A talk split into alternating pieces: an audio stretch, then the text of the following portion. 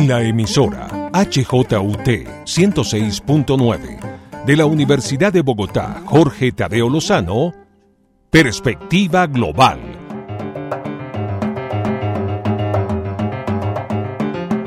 Un análisis a todos los cambios y retos que el siglo XXI le plantea al mundo. Presenta y dirige Doris Ramírez Leighton, experta en relaciones internacionales e investigadora de Asia-Pacífico.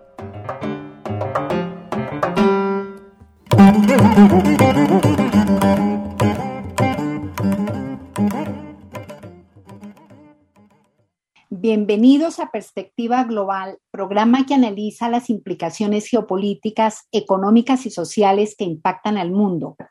Hoy me complace estar con la científica Ana María Rey. Muchísimas gracias, Ana María, por aceptar esta invitación. Doris, mil gracias. Es un placer eh, estar con ustedes hoy. Muchas gracias por la invitación. Eh, voy a leer muy brevemente el recorrido, la hoja de vida de nuestra científica Ana María Rey. Ana María Rey recibió una licenciatura en 1999 de la Universidad de los Andes en Bogotá y un PhD en 2004 de la Universidad de Maryland. Fue investigadora postdoctoral 2004-2005 en el Instituto Nacional de Estándares y Tecnología y becaria postdoctoral 2005-2008 en el Instituto de Física Atómica Teórica, Molecular y Óptica del Centro Harvard-Smithsonian de Astrofísica, antes de unirse a la Universidad de Colorado en Boulder, donde actualmente es becaria en GILA y profesora asistente de investigación en el Departamento de Física. Bueno, esto podría ser mucho más extenso, pero es un resumen así muy, muy breve para comenzar eh, con la científica Ana María Rey. Y comenzaría preguntándole para entrar en materia y para que nuestra audiencia eh, entendamos eh, exactamente, Ana María, qué es la física cuántica. Sí, gracias. la física cuántica es una parte de la física que estudia el comportamiento de las partículas em, a nivel microscópico.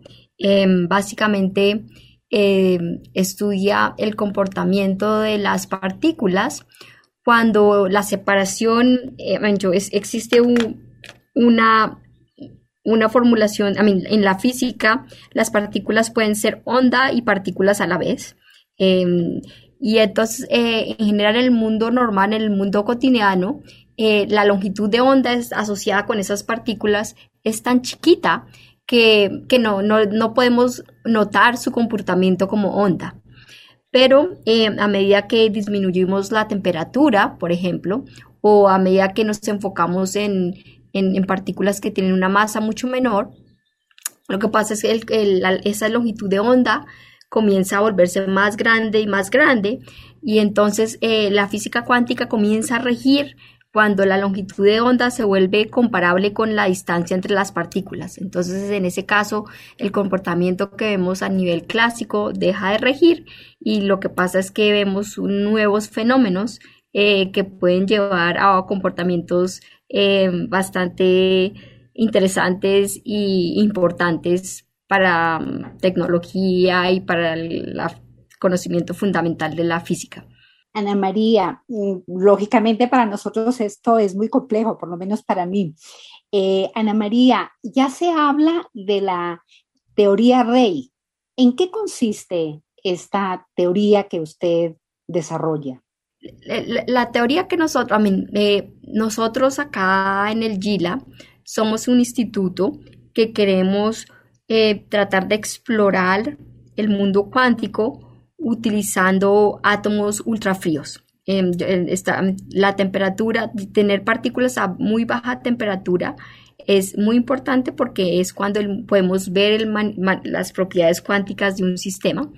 Em, entonces, lo que, lo que mi, mi, trabajo acá en el GILA o la teoría que desarrollamos es tratar de hacer modelos Em, del comportamiento de los átomos eh, manipulados por luz, que son láseres, y tratamos de explicar el comportamiento de estas partículas de, los átomos en diferentes condiciones con eh, tres propósitos. Uno es tratar de desarrollar mejores relojes, porque los relojes cuánticos son los relojes que ahora determinan lo que es un segundo para nosotros, los que miden el tiempo. Eh, segundo, tratar de utilizar estos sistemas para eh, entender el comportamiento cuántico y también desarrollar mejores materiales, em, materiales más avanzados que pueden llevar a implicaciones tecnológicas importantes. Y la otra parte es desarrollar nuevos métodos de computación, desarrollar computadores que se basan em, en el comportamiento cuántico y que pueden llevar a, a hacer cálculos eh, a velocidades que un computador clásico no puede. Esos son los tres aspectos de mi investigación. Digamos entonces que los campos, o sea, la adopción de nuevas tecnologías en el campo que usted trabaja, Ana María, eh, generalmente son los sectores que nos acaba de mm, comentar los que se verán eh, privilegiados o fuera de ese hay otros que no nos ha comentado pues en realidad las implicaciones de la física cuántica pueden trascender em, eh, a nivel fundamental en nuestra vida diaria. Por ejemplo, ahora si vemos en, nuestro, que dependemos del Internet, dependemos de los GPS.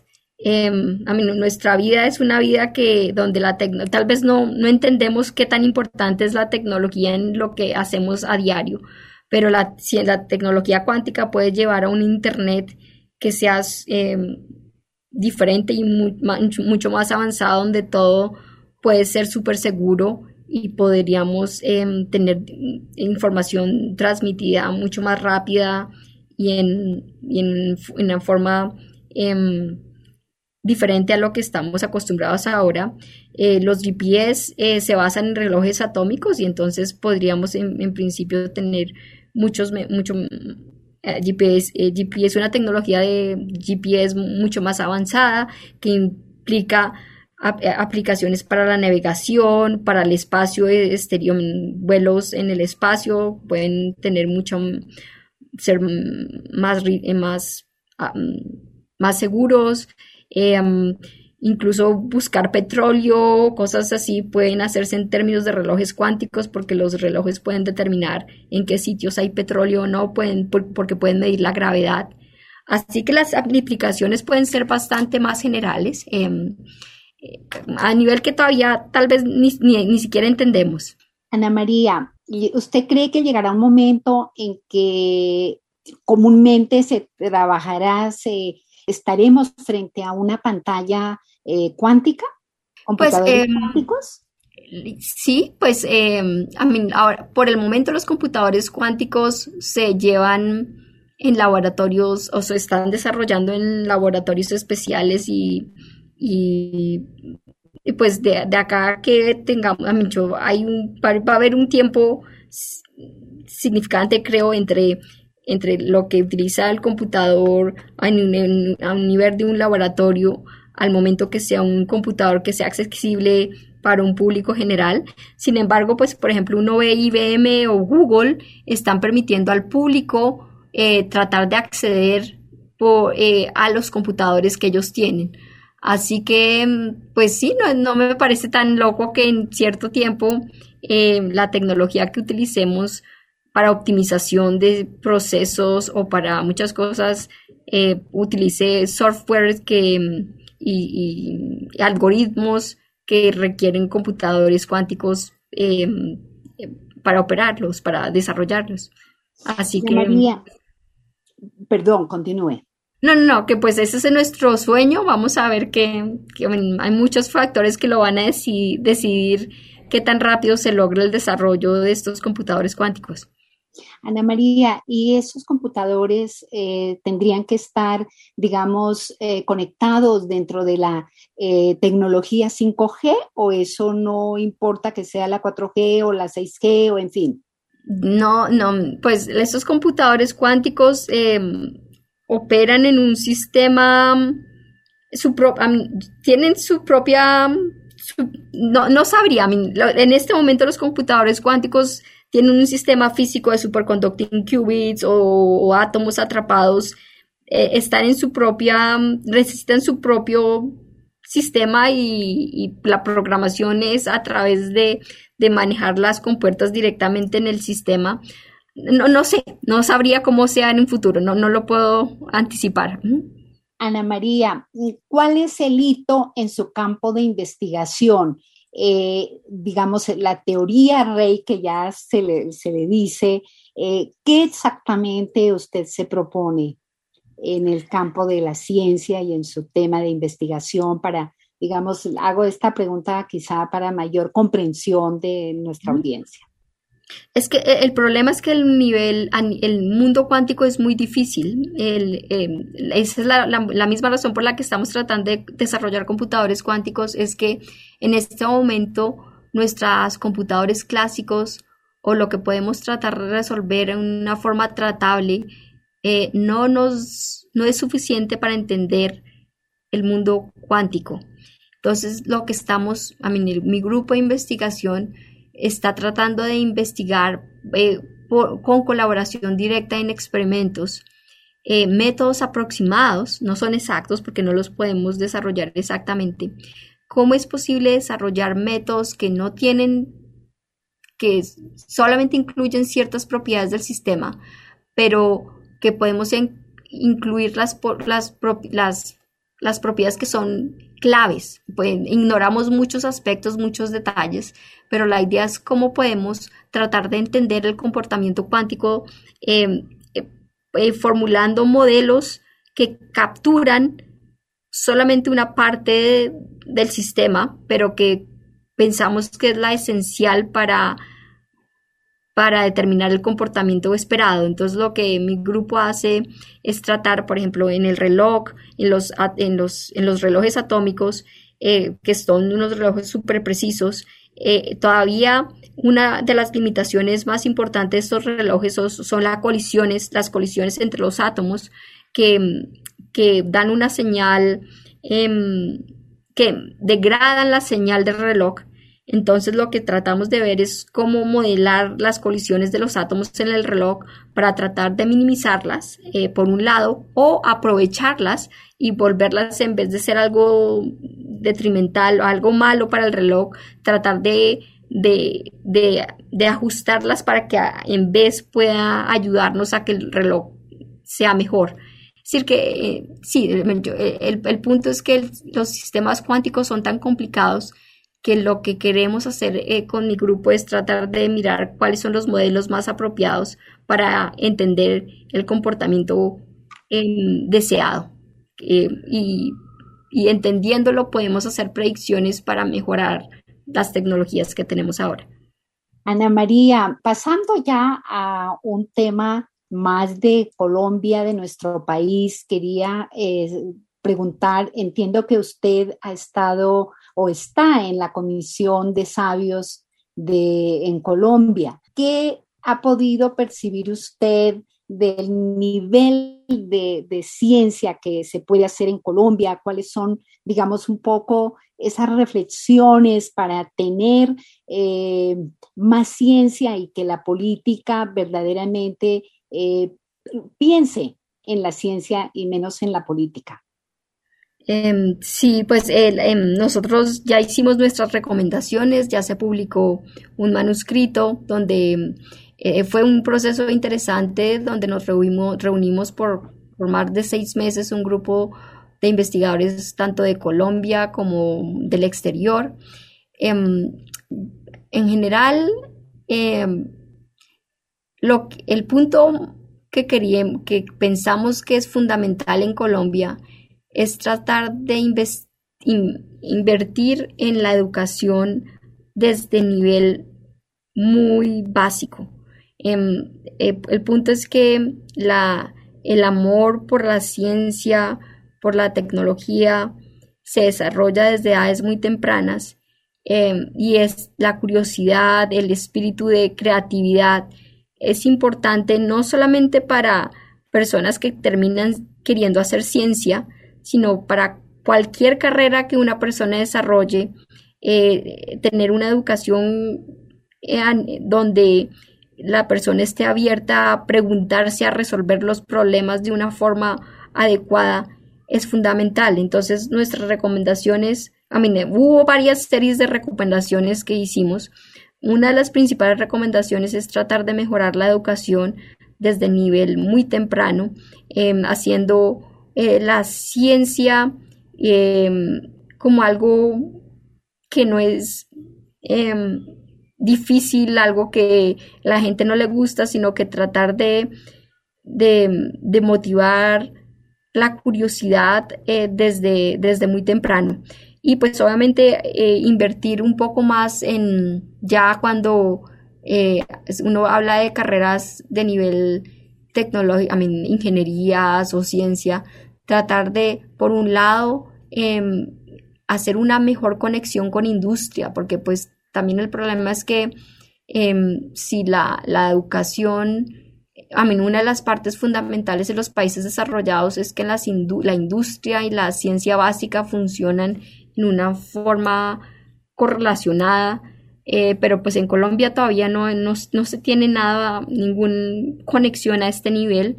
Entonces, una de las recomendaciones es tratar de mirar cómo se puede integrar más la industria y la ciencia básica y, enfatizar a las industrias que la ciencia básica es importante porque sí pueden ayudarles a desarrollar em, a, un, a, un, nivel mucho mejor. Entonces, sí, las la recomendaciones, si se puede invertir, comenzar desde la parte más básica y también eh, establecer una forma donde eh, no solamente donde la industria pueda fortalecer el sector eh, educativo em, y también, bueno, dado que Colombia tiene recursos limitados, tal vez la otra forma de hacer es tratar de aumentar las conexiones que Colombia tiene con países desarrollados para que em, sea posible que haya un flujo de, científicos dentro de Colombia y también que los eh, estudiantes puedan la oportunidad de de tener contacto con personas en el exterior em, y motivar a las personas que salen de Colombia al exterior a volver a Colombia eh, de tal forma que la educación que ellos reciban pueda impactar em, después la ciencia colombiana. Em, María, y a propósito, ¿cómo fue, cómo inició su amor por la ciencia? Eh, desde, desde muy chiquita, eh, desde, según mis padres, yo les decía que yo quería ser física nuclear eh, desde que yo tenía como cuatro o cinco años. En, realidad, em, la matemática me encantó desde el colegio. En primero bachillerato me fascinaba la matemática y después yo tuve un profesor de física que, que no, pues me, me cultivó mucho ese amor por la, por la física. Él me llevaba libros nuevos, me hacía, yo le preguntaba si me podía asignar otros problemas y, yo decía, yo sabía que quería estudiar física desde séptimo grado, yo creo. Qué interesante, qué ejemplo para tantos jóvenes que les gusta la ciencia, pero que todos creemos que la ciencia es muy difícil, es muy complicada. ¿Cómo hacer para que eh, los jóvenes, los niños sepan que, la ciencia no es difícil cuando hay amor y cuando pues a la gente le gusta el tema. Es que ese es el problema que mencionamos, es, cierto, es, que es una de las barreras más grandes pensar que la ciencia es difícil, porque no lo es. Em, un problema grande tal vez que tenemos es que los profesores que, que enseñan ciencia tal vez no son eh, eh, no, son entrenados de una forma adecuada para enseñar y transmitir que la ciencia es curiosidad, que la ciencia es, es, es em, interesante, que la ciencia no necesariamente es difícil, sino que un niño de tres años que se pregunta por qué el cielo es azul ya está comenzando a hacer ciencia. Em, es una forma donde la ciencia no es aprenderse una fórmula o, resolver un problema matemático, la ciencia es hacer un experimento motivado por la curiosidad que puede ser un experimento que comienza en una casa hirviendo el agua o cosas así. Así que eh, una de las recomendaciones que teníamos es tratar de modificar un poco la forma como se enseña la ciencia y pasarlo de una forma que es simplemente retórica, donde se enseña qué es esta cosa, qué es esta cosa por definición, pasar una, una enseñanza de la ciencia donde es la exploración lo que motiva al estudiante, como una forma de donde descubra usted mismo lo que está pasando em, en vez de lea esto y, repita. Así que sí, una de las recomendaciones es tratar de entrenar mejores eh, profesores pero para eso sí se requiere inversión del Estado, tratar de los profesores en este momento el salario que tienen son muy bajos y pues no hay una motivación grande a para que la gente eh, quiera ser profesor, em, em, entonces pues obviamente es complicado mejorar la situación, así que em, una de las recomendaciones es tratar de mirar cómo se mejora la enseñanza desde el nivel de prekinder. Ana María, sé que eh, usted también es docente e investigadora. ¿En cuál de los dos escenarios eh, se siente mejor o cómo es esa, ese manejo entre ser docente y hacer investigación? Sí, pues em, yo, em, yo soy, em, mi posición actual, mi, mi posición acá en los Estados Unidos eh, yo soy una investigadora en el National Institute of Standard and Technology. Esa, eh, mi empleador es el gobierno de los Estados Unidos, pero tengo una profesor, posición adjunta de profesora en, el departamento de física. Pero porque es una, eh, una posición adjunta, yo enseño una vez cada dos años, así que mi, no enseño mucho, pero la, la forma como yo pero sí Interact tengo un grupo de investigadores de a nivel de eh, PhD, a nivel de doctor, eh, de postdoctorado en mi grupo. Así que em, me encanta interactuar con, mi grupo, tratar de, es, un placer tratar de, mirar eh, y enseñarles a ellos em, cómo hacer investigación y aprender de ellos también muchísimo.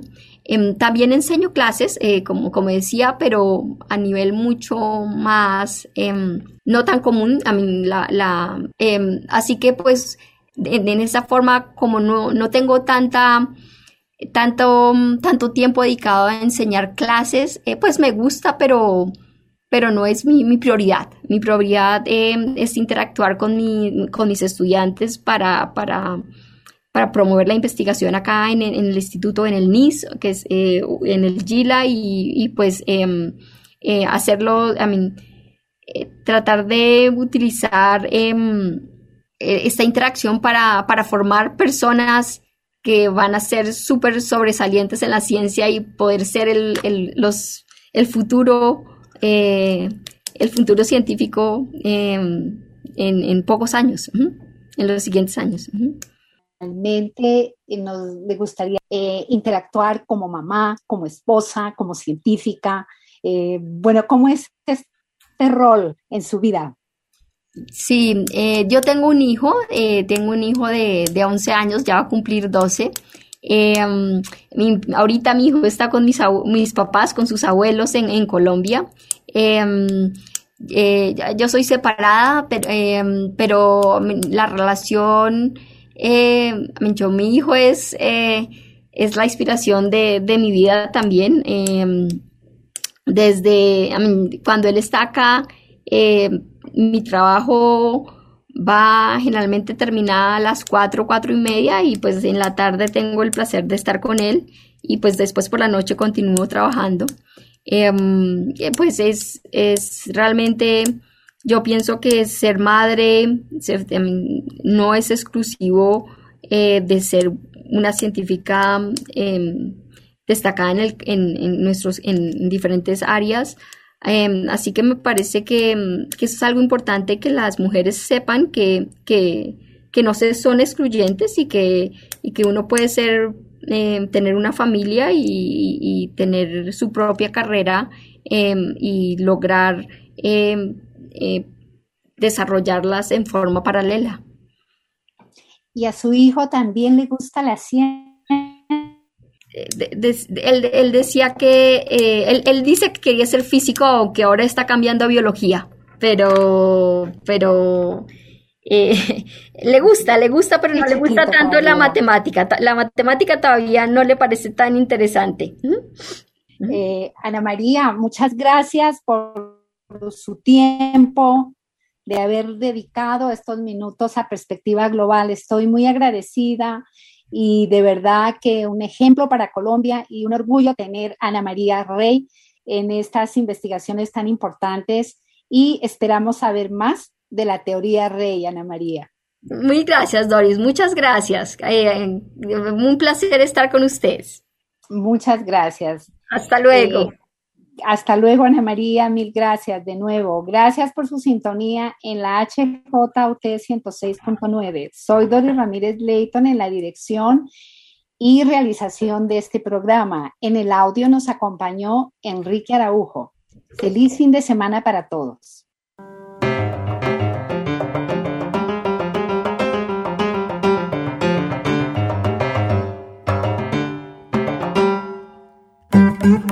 En la emisora HJUT 106.9 de la Universidad de Bogotá, Jorge Tadeo Lozano, Perspectiva Global.